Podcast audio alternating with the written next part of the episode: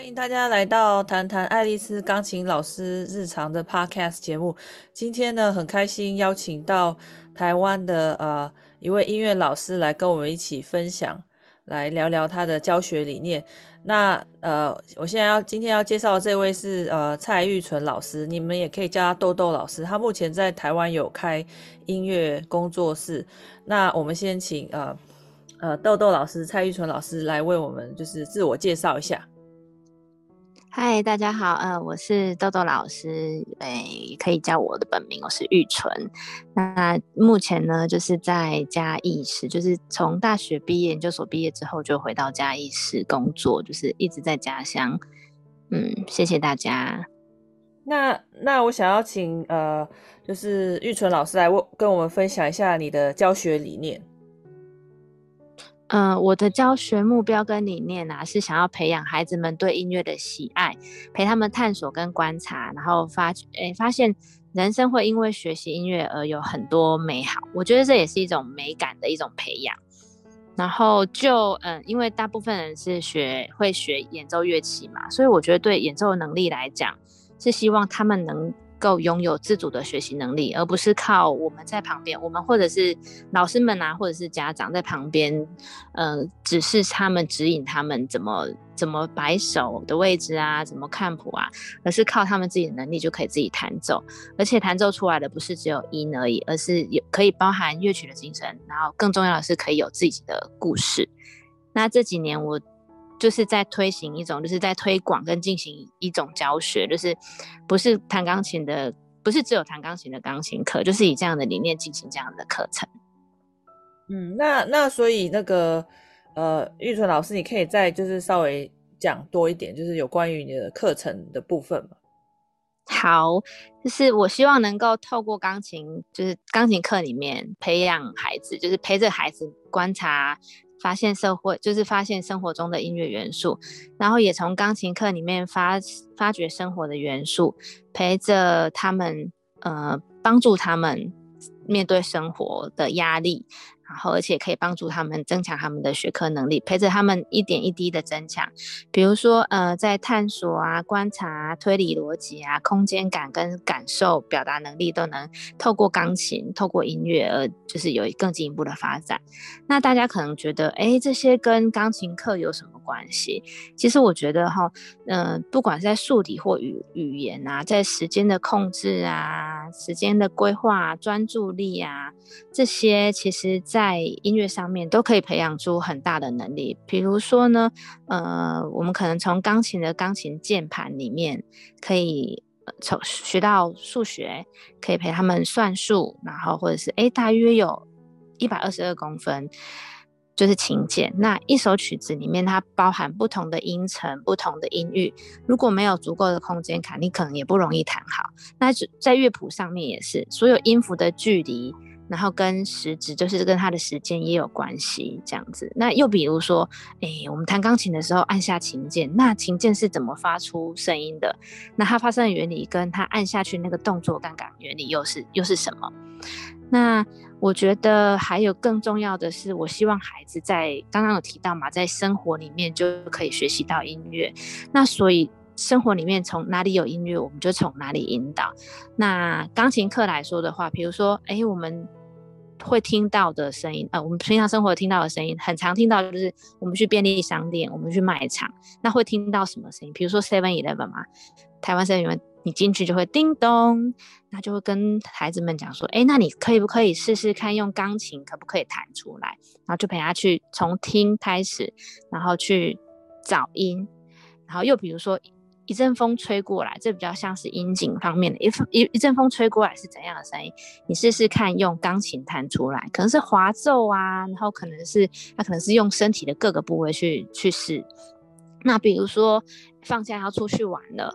那你现在弹的曲子，诶，适不适合你现在表达你现在的心情？这是跟你的感受，跟他们对于音乐上面的连接，还有他的感受力跟他的表达力都有关系。那上课的时候啊，除了教材上面，就是我们除了乐谱之外，图像啊、文字啊，也都会跟孩子们一起讨论。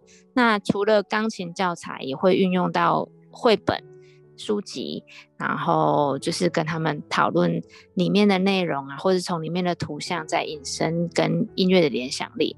那比起传统的钢琴课，更就是重视的读谱能力之外，我更希望可以同时同时重视听力跟表达能力这样子。嗯，谢谢玉纯老师，觉我觉得他的想法非常棒，就是因为现在小孩接触很多很多东西嘛，很多元。资讯很很从呃不同的地方来，所以他们更需要用这种的方式去学习音乐或学习钢琴。那玉纯老师，你觉得现今就是在台湾的家长，他们对于小孩学音乐是什么样的想法？呃，我是指就是像他们可能并不是想要走专业的，只是说学兴趣。你觉得现在的家长对于他们小孩学音乐有什么样的想法？呃，我现在对于。他就是家长的这些，就是学琴的目的或小孩的学琴的目的的，呃，是是只有学音乐的这个想法。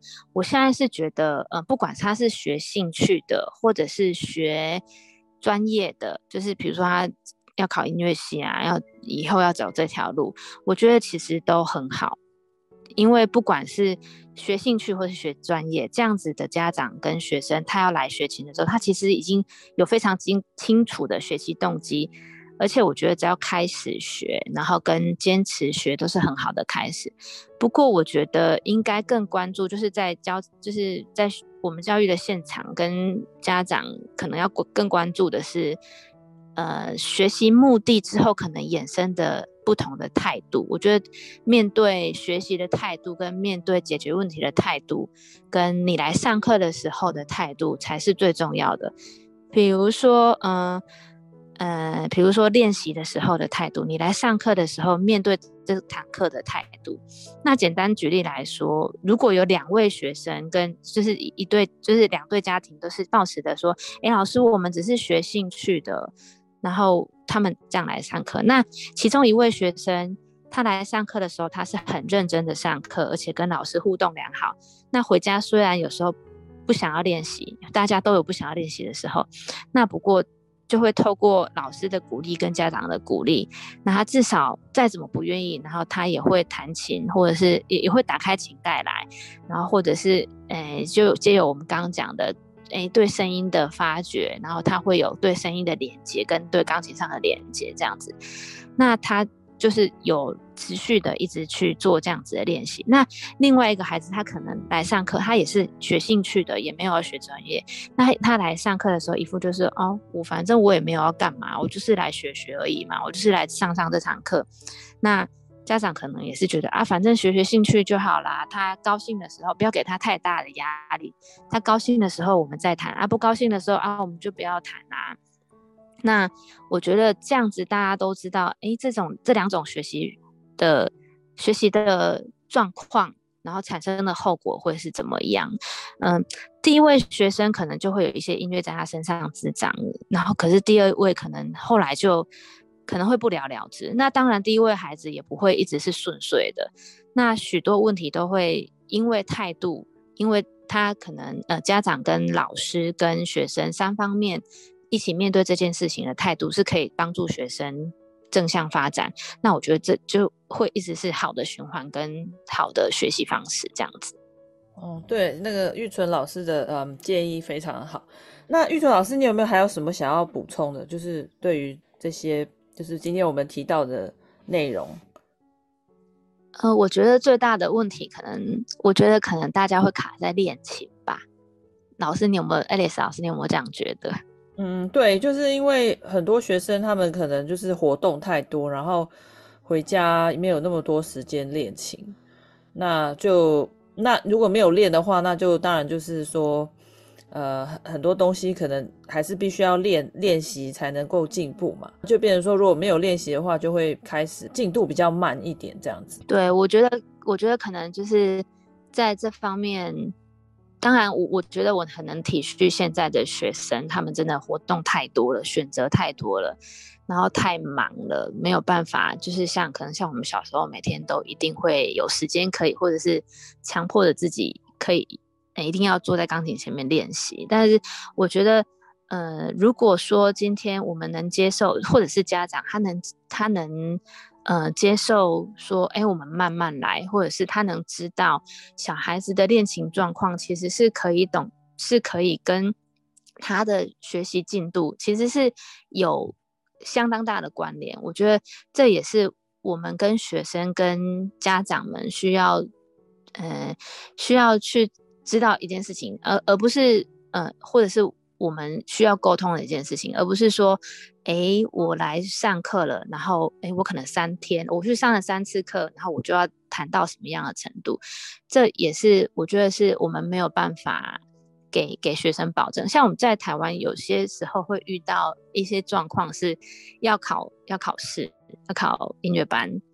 或者是要考检定，然后来上课的时候就说：“哎，老师，我们可能一个月后，哎，可能半年后就要考试了。”这样，那那当然就是这这时候就更需要三方面的，就是在于练习上面很很大，很投入很大的时间。